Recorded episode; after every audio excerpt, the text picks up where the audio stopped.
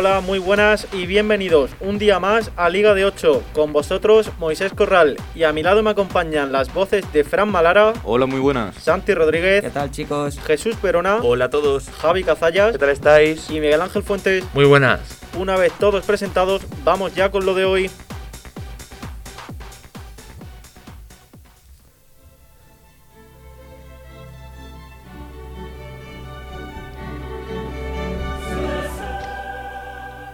Arrancamos una semana más con la UEFA Champions League en la segunda tanda de partidos de los octavos de final, que nos dejaron estos resultados para los equipos españoles. Atlético de Madrid 0, Chelsea 1. Horrible partido de los colchoneros. El Cholo planificó un partido de 0-0 con hasta 6 jugadores en la línea defensiva que saltó por los aires cuando Giroud, de chilena, mandó un balón al fondo de la portería de Black tras fallo en el despeje de los rojiblancos. Los atléticos tendrán que cambiar la cara en la vuelta, así no se puede salir en Europa y Atalanta 0, Real Madrid 1. Ferland Mendy revolucionó un choque aburrido. El lateral provocó la expulsión de Fröller en el minuto 17 y dio la victoria al conjunto blanco en la recta final del partido con un golazo desde la frontal. El Madrid, sin Benzema, Hazard ni Ramos, se acerca a los cuartos de final. Hubo que esperar al cuarto y último partido para ver ganar a un equipo español, aunque de aquella manera, uno más desde el minuto 17 tras una expulsión rigurosa y un juego más bien plano durante todo el choque.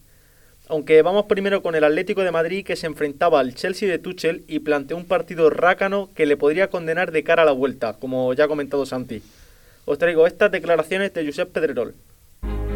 Planteamiento rácano, fútbol aburrido, jugadores atenazados, ninguna ocasión de gol, ningún remate a puerta. Esto fue el Atleti ayer, el triste partido del Atleti ayer. Simeone hizo una apuesta mantener la portería cero y disponer de alguna contra para marcar.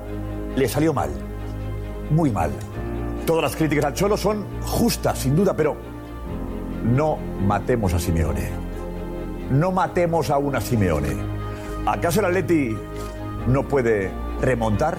Y eso mismo os pregunto yo ahora. ¿Puede el Atleti remontar la eliminatoria? Pues va a depender sobre todo de cómo salga en el partido de vuelta. Si sale con la misma actitud de encerrarse atrás, como en la ida frente al Chelsea, pues no creo que remonte, vamos. Tiene un equipo que puede hacer mucho más, puede plantarle cara a equipos como es el Chelsea, que en principio es uno de los más fáciles de, de, los octavos de final, así que va a depender sobre todo de cómo salgan los colchoneros. Es que cuesta imaginar que el Atleti saque un equipo más ofensivo por nombres que el que sacó el otro día. Y en cuanto al partido de vuelta, yo no sé si el Cholo vaya a sacar a los mismos jugadores, pero mm, como haga algún cambio, es que el equipo ya va a ser más defensivo por nombre, sí o sí. Si el problema no es que los 11 jugadores sean ofensivos, es que si el planteamiento ya de por sí es ultra defensivo, por muy ofensivos que sean los jugadores, no pueden hacer nada. Al fin y al cabo, el Atlético de Madrid, si quiere remontar, tiene que salir a por todas y debe de intentar dominar el partido sí o sí. A ver, yo creo que el Cholo se equivocó y se, se, echó atrás totalmente. Pero vamos, yo creo que si en Liga está haciendo lo que hace, en Champions puede hacer lo mismo. O sea, no hay que olvidar que solamente es un gol, no le han metido dos, tres. Sí que es verdad que lo tiene complicado un campo como Stanford Bridge, que es un estadio inglés, que al fin y al cabo ir a Inglaterra, aunque sea sin público, pero siempre impone. Pero yo creo que hay que darle todavía un voto de confianza al Cholo, porque el Atleti no está muerto ni mucho menos. Pero veis al Atleti remontando esto con la delantera que tiene y en el estado de forma en el que llegan. Lo tiene complicado porque el Chelsea con Tuchel le gusta tener la pelota, pero yo creo que es que en la Champions nunca se sabe. El Atleti, pues bueno, cuando más complicado lo tienes, cuando más saca los partidos de forma brillante. Yo creo que el Atleti va a salir a, al ataque, va a salir a buscar el primer gol desde el minuto uno. Y cuando meta ese gol, yo creo que es que ya lo hemos visto muchas veces con, con el Cholo. Se va a encerrar atrás buscar para buscar las contras en cualquier momento y meter el segundo que, que le meta en la eliminatoria. Yo creo que no debería hacer los mismos errores que, por ejemplo, con la eliminatoria del Real Madrid.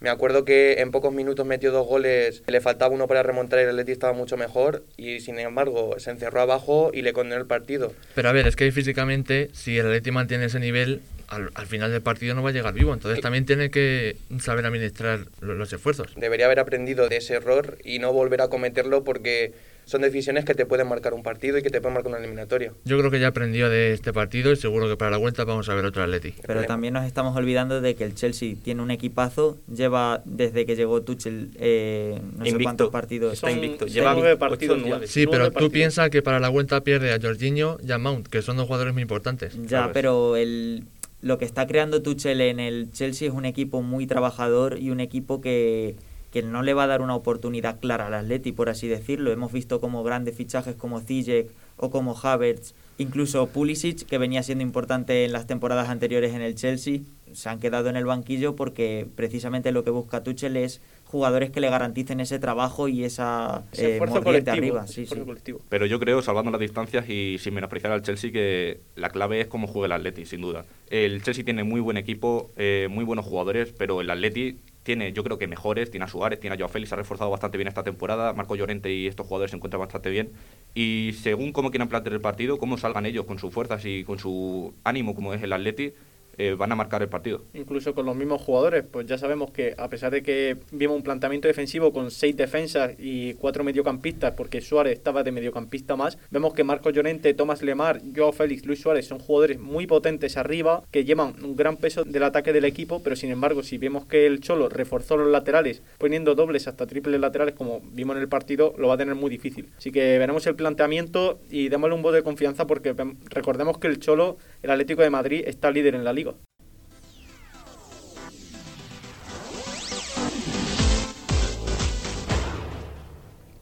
Cambiamos de choque y nos vamos con el partido del Madrid, donde hubo una jugada clave que alteró el rumbo del choque nada más comenzar este, la expulsión de Freuler. Antes de comenzar a debatir, escuchamos a. Nosotros jugamos un partido, mm, no hicimos un, un gran partido esta noche, pero yo creo que es, lo más importante era el resultado. Yo creo que al, fi- al final marcar fuera es importante para nosotros. No significa nada porque tenemos que hacer el partido de vuelta, pero es un, es un buen resultado. ¿Fue justa la roja?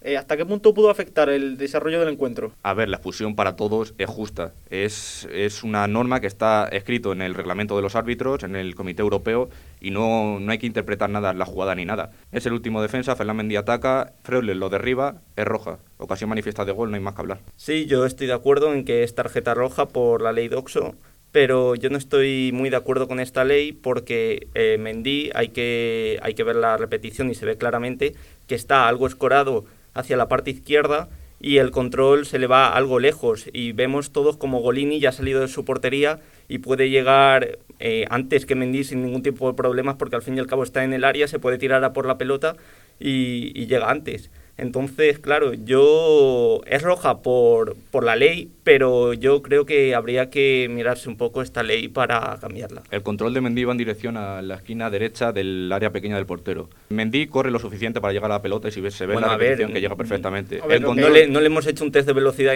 a Mendy para ver si hubiera el, llegado o no. control, el control de Gabriel Jesús frente al al Real Madrid en la eliminatoria de la edición pasada de Champions sí que se le iba cuando expulsaron a Ramos. Ahí no había dudas. Claro, pero ¿Por es qué? que iba Porque directo a la portería. iba directo a la. Portería. Este Claro. no va directo a la Sí, sí, portería, directo a va la hacia el lateral. Iba en la misma dirección, Gabriel No, no, Jesús, ¿eh? Va hacia Sí. el lateral No, no, Mendy no va al córner, no va al córner a sacar el balón. Pero encima el balón, el balón se le va lejos. Que y no se le va lejos. se- Gabriel Jesús sí que le iba lejos, que cuando le hizo Vale, la falta vale, Ramos, momento, Courtois esto- cogió la Nah, pelota. es que esto- vale, un momento, es esto que va mejor no. interpretación. O sea, lo que es la jugada, lo cómo se iba a desarrollar, va interpretación de cada uno. Lo que está claro es que según el reglamento, según la ley, vemos que Mendy se metía en el área, ¿vale? Fuera lejos o no, se metía en el área, iba solo contra el portero, por lo tanto, falta, ocasión manifiesta de gol, roja. ¿Hasta qué punto afectó al partido esa roja?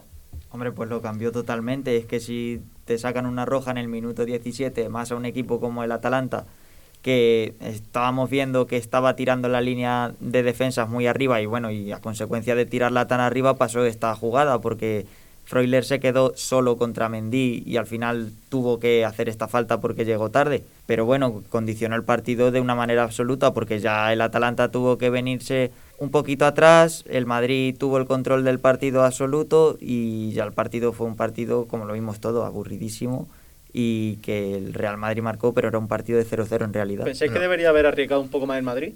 Aprovechando la roja. Sí, eso de que ha dicho Santi de que se echó un poquito atrás, es que el Atalanta no tiró ni una vez a puerta. O sea, es que fue flipante porque si tú tienes un equipo que se echa muy para adelante y que de repente, porque tengas un jugador menos, ya te tienes que echar atrás todo el partido, Pero ¿y qué haces entonces? Es que mm, no había otra alternativa prácticamente, porque además se lesionó Zapata. no sí, por eso te digo que el Madrid también se tenía que echar más para adelante a consecuencia de que el Atalanta no, no pudiera tener todos los jugadores para poder jugar su juego. El Atalanta es que sin un jugador como Freuler, que es una pieza fundamental para Gasperini en el centro del campo, se ve muy condicionado en la salida de balón y eso se vio a lo largo del partido cuando el Atalanta no era capaz de dar cinco pases seguidos con los que atravesara el centro del campo y hiciera daño al Real Madrid. Entonces, Al fin y al cabo, la roja fue un condicionante extremo para el Atalanta y veremos en la vuelta si con 11 hombres le puede dar la vuelta al resultado. Hombre, yo creo que el Real Madrid hizo su partido, hizo lo que tenía que hacer. Llegó al partido, Mendy estuvo muy listo, porque la verdad es que es, una jugada de listo. Jugó con uno más el Real Madrid y tampoco es que tampoco se le puede pedir mucho más al Real Madrid ahora mismo en ataque. Hizo lo que tenía que hacer, le salió bien. Yo creo que lo principal era marcar fuera de casa. Mendy tuvo ese gran remate que le sorprendió a todo el mundo y para mí es que no pudo, no pudo hacer más el Real Madrid, está bien hecho lo que hizo. No hay que olvidar que el Real Madrid acabó el partido con Mariano, Hugo Duro y Arribas, y aún así quizás pudo verse un Madrid más dominativo, más expectante ante lo que podía hacer un Atalanta que era catalogado por todos como uno de los equipos más peligrosos de Europa. Sin embargo, es eso, el condicionante de la roja hizo que el planteamiento de Gasperini variara totalmente de, de lo que en un principio podríamos haber visto.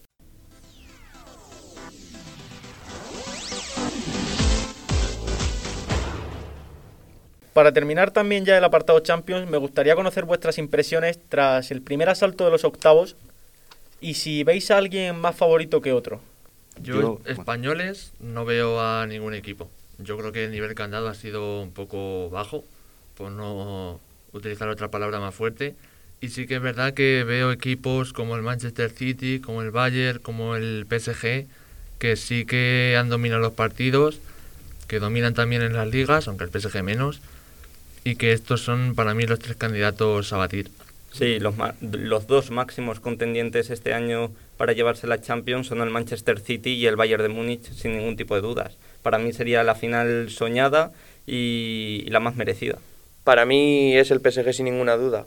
Eh, dieron un recital en el Camp Nou, se les ve un equipo más fuerte que el año pasado y si recupera bien a sus estrellas en buena forma solo veo capaz de que le gane a el Bayern o el City como mucho, pero lo veo como claro favorito. Yo coincido con Javi, si el PSG siga este nivel, al nivel de Mbappé, si Neymar eh, depende de cómo vuelva, yo creo que va a hacer una gran actuación esta edición. Y además no podemos olvidar a, al vigente campeón, al Bayern de Múnich, que, que siga arrasando allá por donde vaya y creo que es un claro favorito también.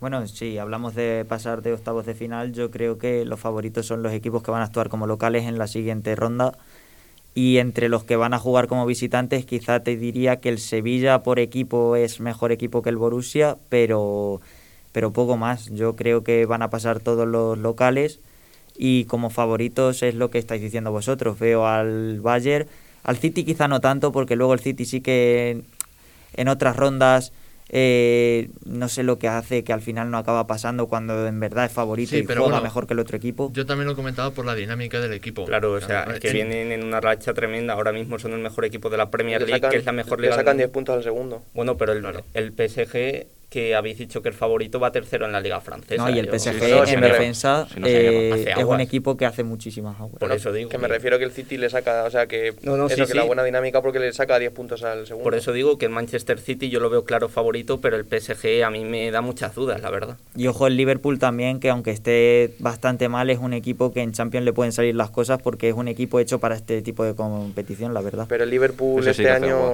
este Bueno, año con las lesiones. Sí, no pero creo- mira no Salah y Mané el otro día con dos chispazos, lo que hicieron con el Leipzig.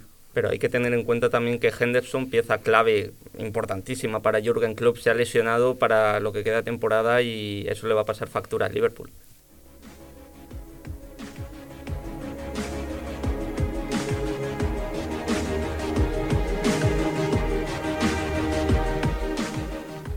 En cuanto a la UEFA Europa League, se disputó la vuelta de esta primera ronda en la que los equipos españoles hicieron lo siguiente: Nápoles 2, Granada 1. El equipo nazarí sigue haciendo historia y pasa a los octavos de final ante la indignación de Gatuso. Los goles de Zielinski y Fabián no fueron suficientes para vencer a los andaluces que, con un cabezazo de Montoro y pese al gran desgaste físico de sus jugadores, pueden presumir de vivir una nueva eliminatoria europea en los Cármenes. Villarreal 2, Salzburgo 1. El Villarreal remonta y se mete en los octavos de final. Berisha adelantó a los austriacos, pero Gerard Moreno, con un doblete y un gran rendimiento, conduce al submarino amarillo a la siguiente ronda. Manchester United 0, Real Sociedad 0. Los vascos caen eliminados dando la cara en Old Trafford. Oyarzábal fue el líder de su equipo a pesar de fallar un penalti al principio, y con este resultado el Manchester United espera al rival en los octavos de final. Tras esta primera ronda siguen vivos Villarreal y Granada. ¿Qué sensaciones os ha dejado esta primera puesta en escena de los españoles? Bueno, yo creo que Granada y Villarreal han jugado muy bien sus eliminatorias. Eh, sí que es verdad que el Villarreal llegaba algo más desahogado a la vuelta en casa y sufrió bastante en la primera media hora de partido, pero eh, yo los he visto bastante bien a los españoles y creo que en la siguiente fase van a seguir dando guerra, pero no los veo para mucho más, la verdad. O sea, no creo que sean candidatos al título de Europa League. Yo veo que el Villarreal sí que fue un poco más dominante en su partido que el Granada y que bueno, que los andaluces ayer demostraron que cuando se trata de defender un resultado, Diego Martínez es cinturón negro en eso. Saben sufrir y saben anteponerse ante las adversidades y lo malo, el problema que veo es que yo creo que el pase a la siguiente ronda le ha salido bastante caro al Granada, porque eh, cuatro de sus jugadores se lesionaron ayer, como fueron Machís, Neva, Gonalón y Germán, si no recuerdo mal, y el resto del equipo sí que se les veía un poco tiesos, normal, por el, por el ritmo de competición. Entonces, bueno, eh, una alegría para el Granada, pero veremos a ver si no le pasa factura en Liga y en la siguiente ronda. La verdad es que tiene mucho mérito lo que ha hecho Diego Martínez con este Granada lleno de bajas. ¿no? Al fin y al cabo ha eliminado a uno de los equipos más potentes de la Liga italiana, como es el Nápoles, y lo ha hecho con muchísimas bajas muy importantes para el equipo nazarí. El Villarreal también ha sabido jugar bastante bien sus cartas en estos octavos de final. Si vimos como en este último partido de vuelta eh, le costó arrancar al principio, el Salzburgo se veía dominador, pero al final Gerard Moreno hizo un partidazo y le dio la victoria al submarino. ¿Creéis que no deben tener miedo a los equipos españoles, a Villarreal o Granada, o en cambio que deben temer a quien le pueda tocar en el sorteo? A ver, miedo, mm, lo que es miedo, miedo, no, porque hay equipos, para mi gusto, de mayor nivel, pero sí que deben de tener más respeto, porque el Granada ha eliminado, creo, a uno de los favoritos y el Villarreal pues sigue en su buena dinámica.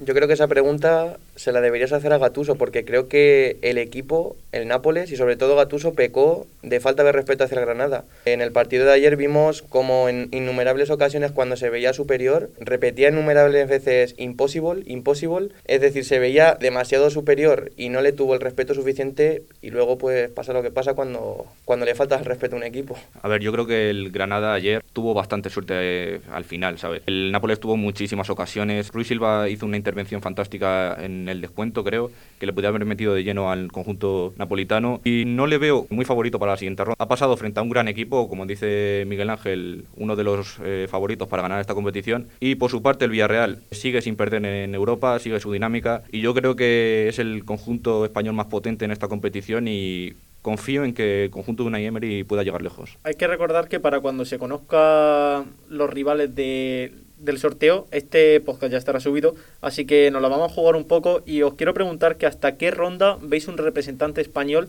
sin conocer aún el rival. Yo creo que voy a empezar primero por el Granada y visto que hay conjuntos pequeños que han eliminado a grandes, como el Molde o el Young Boys, yo creo que si el Granada tiene suerte en el sorteo, eh, puede plantarle caras a esos equipos, porque yo creo que es francamente superior y puede pasar a los cuartos de final. Por su parte, el Villarreal a no ser que les toque el algún coco de la competición, no lo tiene que tener difícil. Yo coincido igual que, que Fran, eh, creo que el Granada si tiene suerte podrá pasarlo, aunque no lo veo tan fácil, no veo que pase tan fácil, pero sí que, bueno, ayer nos demostraron que pueden competir a grandes equipos. Y sin embargo, yo al Villarreal lo veo llegando perfectamente a unas semifinales, incluso a una hipotética final. Yo, siendo sincero, no veo a ningún equipo español más allá de los cuartos de final. Al fin y al cabo, estamos ante una Europa League, en mi opinión, muy igualada, de las de más nivel que hemos visto en los últimos años, y equipos que a priori pueden ser más flojos, como el Molde o el Young Boys, han eliminado a otros de grandes ligas como son el Hoffenheim o el Bayer Leverkusen. Entonces no hay que relajarse ante ningún partido y va a ser duro para los equipos españoles sin ningún tipo de duda. Para mí depende, depende de la eliminatoria, de los equipos que se encuentren y sobre todo del calendario, porque ahora con el coronavirus hay más partidos entre semana, hay más desgaste físico y demás, entonces los equipos se tienen que preparar bien y veremos hasta dónde pueden llegar. Hombre, pues yo viendo los equipos que han pasado a octavos de final, superiores superiores a los españoles se lo veo al United, al Ajax y quizás al Rangers porque lleva jugando a un nivel increíble todo el año, pero por ejemplo el Arsenal es un equipo muy irregular que no ha conseguido la continuidad a lo largo de toda la temporada. Y yo creo que en una eliminatoria doble partido los equipos españoles siguen siendo muy duros aquí en Europa League y que pueden acabar imponiéndose. Pienso un poco como Jesús, no lo veo más allá de cuartos de final, todo va a depender del sorteo evidentemente, pero, pero eso, eh, van a ser huesos duros de roer para sus rivales.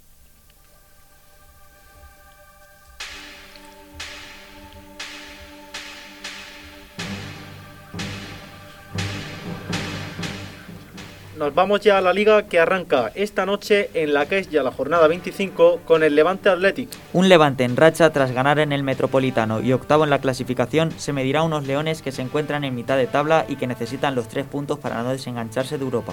La jornada de sábado comienza en Ipurúa con el Eibar Huesca. Partido de vital importancia para dos equipos que quieren salir de la zona baja de la tabla. Los de Pacheta saldrán a por todas tras el buen triunfo que cosecharon ante el Granada, mientras el Eibar quiere recuperar sensaciones tras siete jornadas sin conocer la victoria. Y seguimos con el Sevilla-Barça. Partidazo en el Sánchez Pijuán, duelo por el tercer puesto de liga. El Sevilla llega con una racha de seis victorias y tras vencer a los culés en la ida de semifinales de Copa. Por su parte, el Barça llega tocado tras dejarse dos puntos el pasado fin de semana frente al Cádiz, aunque con la figura de un gran Leo Messi. En Mendizorroza, Alavés Osasuna. Duelo de necesidades en Vitoria. El Alavés, a un punto del descenso, buscará en casa la victoria contra los navarros, alojados en duodécima posición y con aspiraciones de victoria. Y cerramos el sábado con un apasionante Valencia-Getafe. El conjunto Che quiere seguir sumando resultados positivos para escalar posiciones en la clasificación y volver a ilusionar a una afición en horas bajas. Por otro lado, el Getafe, que tan solo ha sumado un punto en sus últimos cinco encuentros, sabe lo importante que es ganar en Mestalla para acabar con su mala dinámica. Ya el domingo arranca en Vigo el fútbol con un Celta Valladolid. Duelo de intereses embalaídos. Los de Cudet, tras perder en Valencia, tratarán de redimirse y vencer en casa para acercarse a la zona de Europa. Por su parte, los blanquivioletas, que llevan ocho jornadas sin ganar en liga, intentarán conseguir un resultado positivo que les dé aire en la clasificación. Derby andaluz en la tacita de plata con el Cádiz Betis. Partidazo el que acogerá Ramón de Carranza. Tras el empate con el Barça, el Cádiz quiere volver a ilusionar y qué mejor forma que ganando un derby. Pero enfrente estará el Betis de Pellegrini que buscará una victoria que lo asiente en zona europea. También en el sur, pero esta vez en la ciudad de la Alhambra, Granada-Elche. Un heroico Granada recibe tras su marchada en Europa al Elche. Los ilicitanos se encuentran en la zona baja de la tabla y no pueden permitirse más tropiezos.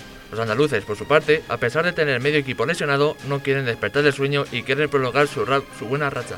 Y cerramos el domingo con un partidazo, Villarreal Atlético. El submarino amarillo se juega sus aspiraciones europeas, ya que está a cuatro puntos de la Real y a una victoria le daría gran impulso a costa del líder. El Atlético de Madrid, que tras dos tropiezos ve como el Real Madrid le pisa los talones, deberá conseguir los tres puntos y recuperar el buen estado de forma que llevan demostrando toda la temporada. Y ya el lunes cerramos la jornada con otro duelo de altura, Real Madrid-Real Sociedad. Otro partidazo para cerrar la jornada 25. Los blancos reciben a la Real con numerosas bajas importantes e intentarán seguir la estela del líder. Los vascos buscarán otro buen resultado frente al Madrid tras el empate de la ida e intentarán afianzarse en puestos europeos.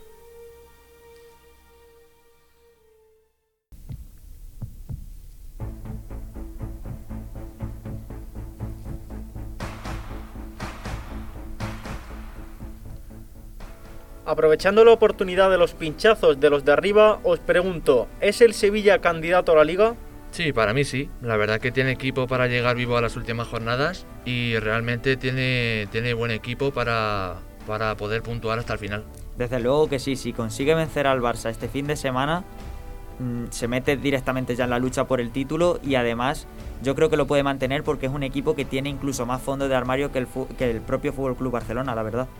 Para mí, claro que sí, lo entrena Julen Lopetegui, el vasco sabe plantar cara a estos equipos y no hace falta decir nada más. Pues yo creo que no. Está a 7 puntos del líder eh, con los mismos partidos, pero veo muy complicado, primero, que el Atleti se deje tantos puntos y segundo, que el Sevilla aguante el ritmo de la lucha por la liga. Yo creo que si los tres grandes equipos de la Liga Española siguen cediendo terreno y dejándose puntos, el Sevilla tiene las mismas opciones que el resto de llevarse esta competición.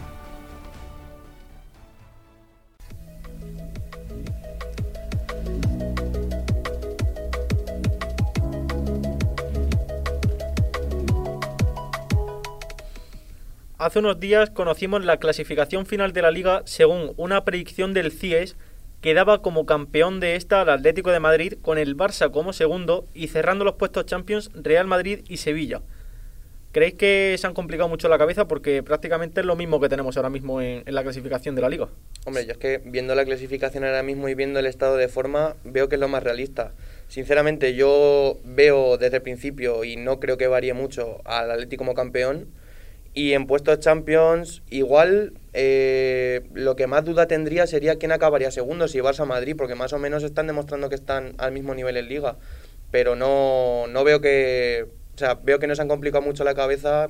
Creo, creo que la predicción va a ser así. Pues Sí. a mí lo que me chirría bastante, perdona Jesús, es que el Barça esté en el segundo puesto. Eh, yo no creo que el Barça vaya a quedar segundo, o sea, creo que el Barça va a ir para arriba, eh, empezará a ganar partidos seguramente, después del Sevilla ya creo que tiene rivales un poco más asequibles, pero como para ser segundo de liga ahora mismo no lo veo, la verdad. A ver, yo creo que en sí, teniendo en cuenta conforme está la clasificación ahora mismo, puede pasar cualquier cosa entre el Barcelona, Real Madrid y Sevilla. A mí, personalmente, lo que más me llama la atención es la diferencia de puntos que hay entre los equipos, ¿no? Porque el Real Madrid se encuentra tercero con 74 a 7 puntos del Atlético Madrid que ganaría la Liga y a 3 del segundo, no, a 3 no, perdón, a 4 del segundo que es el Barcelona. Entonces yo creo que el Real Madrid les han puesto con muy pocos puntos, no creo que se vayan a quedar a 7 del Atlético, yo creo que va a estar bastante más igualada porque el Atlético va a seguir teniendo terreno en esta competición.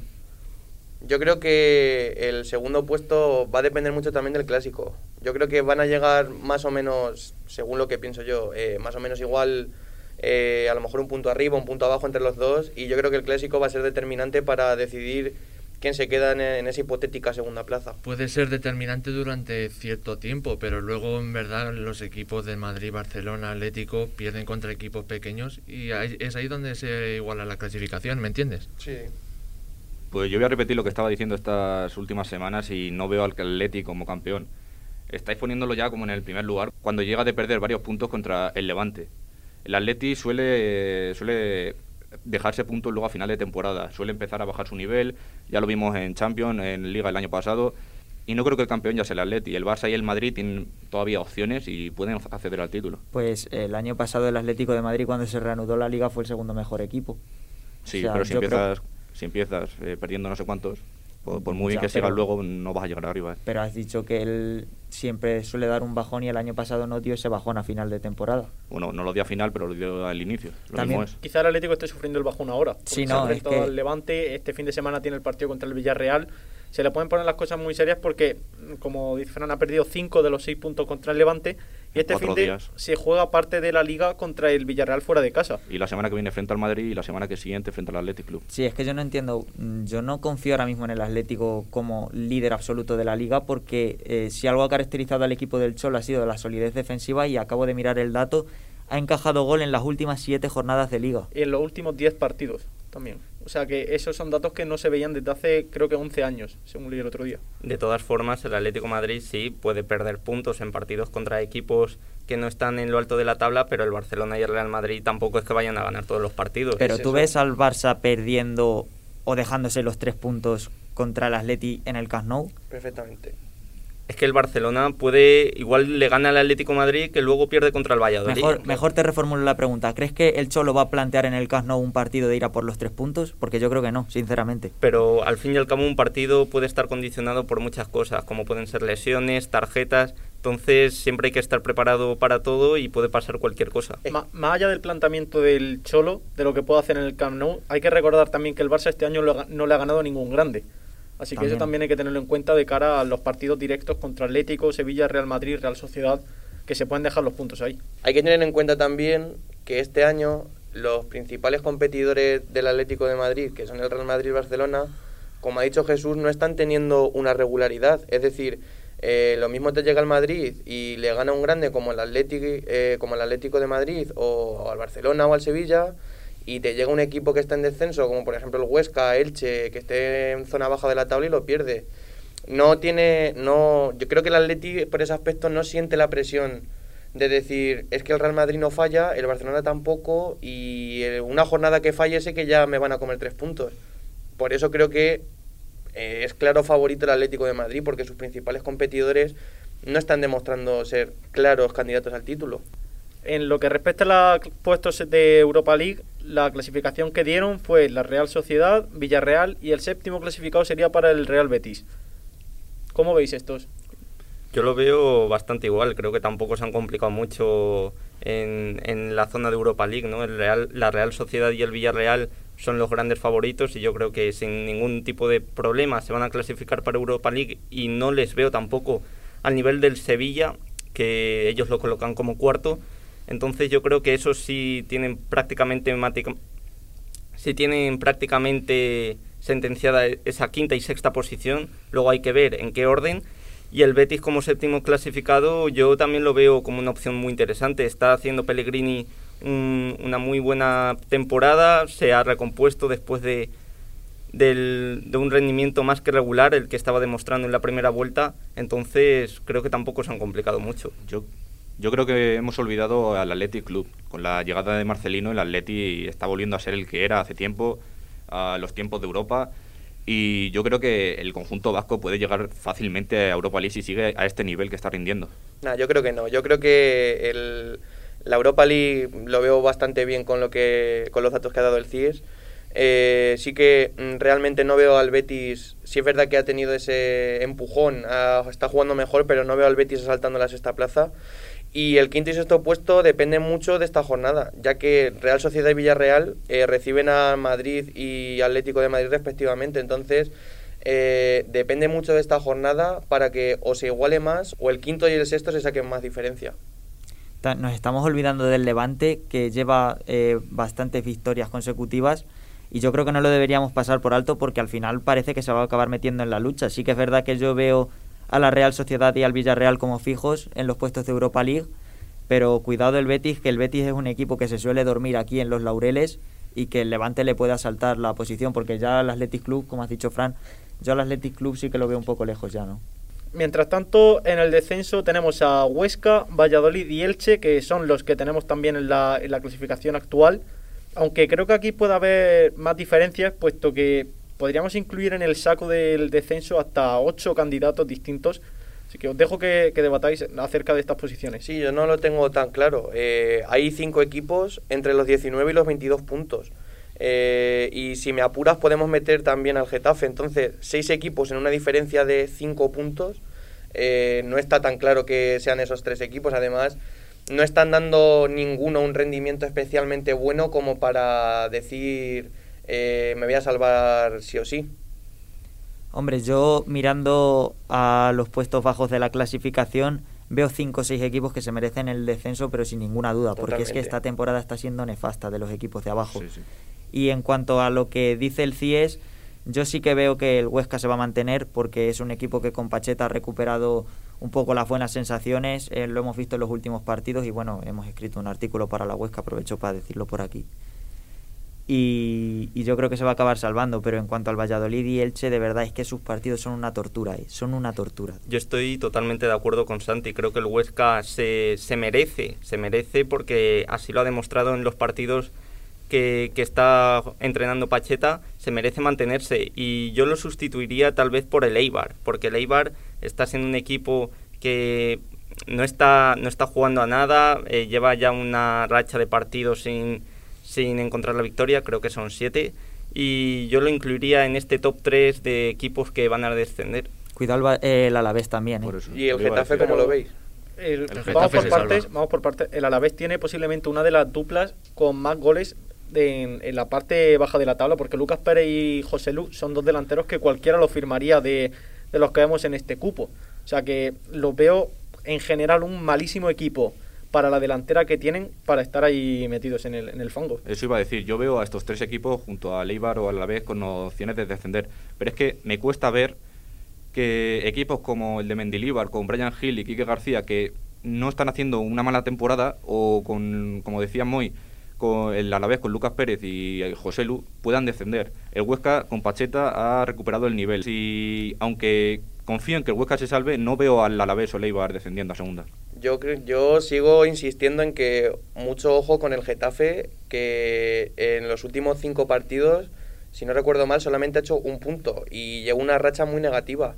A mí me choca mucho como un equipo que hasta hace un par de años eh, estaba en Europa League, estaba luchando incluso por meterse a Champions, y este año, como se sigan relajando, pueden mover fantasmas del paso así y volver a segunda. Te diría más, el Getafe, si echa la vista atrás, hace creo que exactamente un año o hará un par de jornadas, pero en relación con la clasificación del año pasado, iba tercero. y ahora sin embargo lo vemos el decimoquinto con 24 puntos a 3 puntos del descenso y con un Bordalás que no sé si es que está haciendo méritos para que lo larguen o si es que el equipo no da más de sí, porque bueno, aparte es que el Getafe no juega nada, pero lo veo con muchos problemas.